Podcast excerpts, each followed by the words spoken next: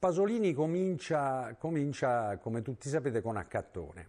Accattone arriva dopo, dopo tante prove di Pasolini come sceneggiatore. Pasolini facendo lo sceneggiatore esce dalla condizione di povertà, condizione di tremenda povertà, eh, che, ha, che, ha, trovato a Roma perché è scappato dal Friuli, è venuto proprio a rifugiarsi a Roma perché nel, nel Friuli, nel suo paesino, a Casarza, eh, scoppia questo scandalo in, sui giornali, lui è un professore, eh, un professore molto giovane, e appunto gli danno del, del, pedofilo, del pederasta sui giornali per via di un, di un parroco che, che, raccoglie la confessione di, di un coetaneo di Pasolini, confessione peraltro anche abbastanza innocente, di, non nemmeno di rapporti sessuali, ma insomma di una certa promiscuità fra ragazzi e la, la fa rimbalzare come, veramente come una, una, meteora che cade però su questo paesino, su questa realtà e direi che forse è, è la macchina del fango che conosciamo oggi eh, ai primordi.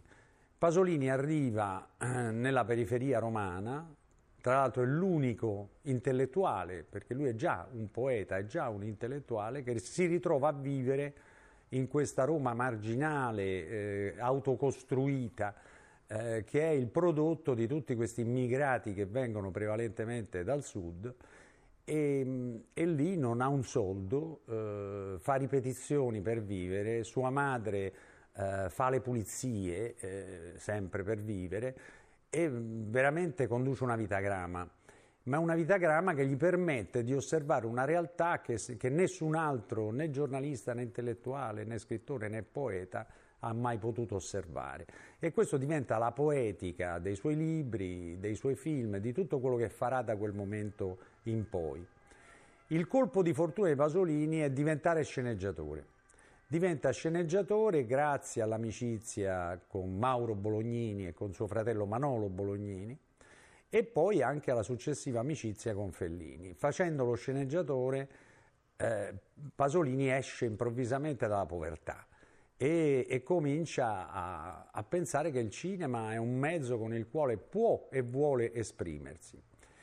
Uh, un giorno Federico Fellini, che diventa sempre più famoso, Ehm, costituisce una società con Angelo Rizzoli che si chiama Federiz, mentre la, la famosa società di Rizzoli si chiamava Cineriz, società che viene creata da Rizzoli per non perdere Fellini. Rizzoli dice a, a, a Fellini adesso puoi fare il produttore, puoi lanciare degli altri registi che magari sono tuoi amici e in cui credi e in quel momento Pasolini gli presenta immediatamente la sceneggiatura di Accattone. Fellini vorrebbe produrgli il film, ma eh, lui, eh, Fracassi, che è l'organizzatore generale di questa società, e lo stesso Rizzoli costringono Pasolini a fare un provino.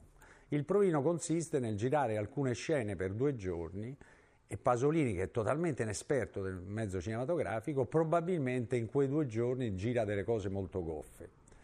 Uh, dopo aver visto questo materiale, i tre si dicono che probabilmente Pasolini, pur scrivendo delle bellissime sceneggiature, non ha il carisma per diventare regista e in pratica non gli producono il film. Fortunatamente, sempre grazie a Mauro Bolognini, che è stato quello che l'ha più sostenuto in, in tutti quegli anni, riesce a trovare un produttore. Il produttore Alfredo Bini, ma un produttore senza soldi, però un produttore coraggioso è un produttore che mh, mm, comincia a firmare cambiali per realizzare questo film che è a Cattone eh, con uh, tutti attori presi, come si diceva un tempo, dalla strada, un film che costa poco, però comunque anche quel poco viene eh, inventato in modo avventuroso. Quando mm, Pasolini arriva sul set il primo giorno per fare a Cattone, incontra il direttore della fotografia che è Tonino, Delli, che è Tonino Dellicolli e si fa spiegare come funziona una macchina da fresa, come funzionano gli obiettivi e Tonino gli spiega tutto quello che c'è da spiegare. Eh, gli dice che il 50 serve a una certa cosa, il 75 a un'altra cosa, il 100 a un'altra cosa, gli spiega come si muove la macchina da presa su un carrello, gli, rac- gli racconta tutto quello che può raccontargli. Ma in realtà mh, Pasolini gira con i suoi occhi. Pasolini mh, non raccoglie i dati tecnici che gli dà Tonino Dellicolli. E infatti quando Tonino Dellicolli ogni tanto gli chiede, dottore, perché lo chiama dottore, che obiettivo vogliamo usare, eh, Pasolini si fissa sul 50, che è un obiettivo che si usa anche molto, molto spesso, però gli risponde sempre 50, mettiamo il 50 Tonino, mettiamo il 50. Là, dopo un po' di volte, Tonino si accorge e dice, vabbè, lasciamo perdere questi numeri, e gli chiedo semplicemente come vuole il taglio dell'inquadratura, è inutile parlare di tecnica. E questo Pasolini se lo porta dietro per tutta la sua carriera. E quando Pasolini è sul set è completamente rapito da quello che sta facendo e non è la tecnica, lui è proprio fisicamente eh, con tutto se stesso nella scena che sta girando. C'è un, c'è un episodio piuttosto divertente del Decameron dove c'è Franco Citti che porta un corpo sulle sue spalle e scende giù per una stradina impervia di un paesino medievale e Tonino Dellicolli lo, lo segue a, ma, a, mano con la macchina da presa. Ehm, il fonico, Pasolini stesso, stanno tutti attaccati, non so se avete mai visto queste scene, si sta proprio attaccati come una piccola falange romana e seguono Franco Citti che va avanti.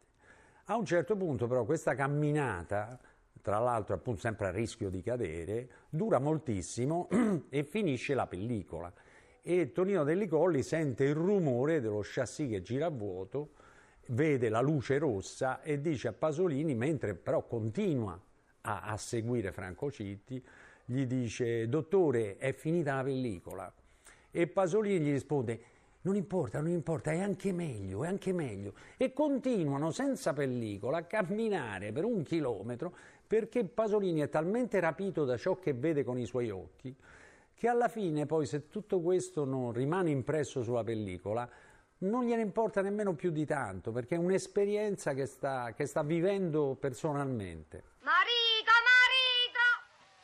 Non c'è stata vicino che non mi la figlia per tutta la fatica che faccio. E tu mi torni a casa che mano a mano, mentre la vista essere a lavorare. Povero a me, madonna mia. Lo vedi che brava moglie che tengo? Però ne, non ti piglia colla, ragazzi, te credi? Oggi è festa di San Galeone, non si fatica. Perciò sono tornato a casa. E ho già trovato a venire l'orcio grosso a sto combatto. Ride, ride, moglie mia. Avremo pane per più di un mese. Perché lo compro per 5 denari. Pensi, per 5 denari. Ecco perché mi piglio con te. Tu che sei uomo e vai per mondo, è venuto un orcio per 5 denari. E io che sono una femminella che non esce mai da casa, l'ha già venuto per 7. Hanno un buon uomo che infatti poco prima che tu tornassi ti è entrato dentro per vedere in che stato si trova.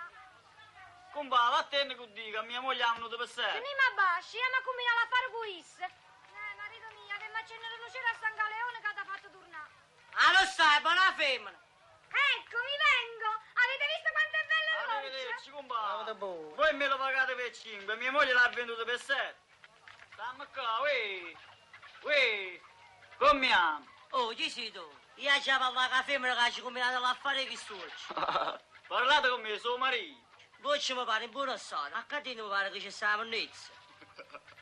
Che ci stanno due reti fidanzati. E chi ne è monnezza e non si riesce a lavare nemmeno con l'acqua. Eh, e non per questo non combineremo l'affare. Voi ascite e mio marito trasarinde. E ho pulizzo buono buono. Sì, sì, come no?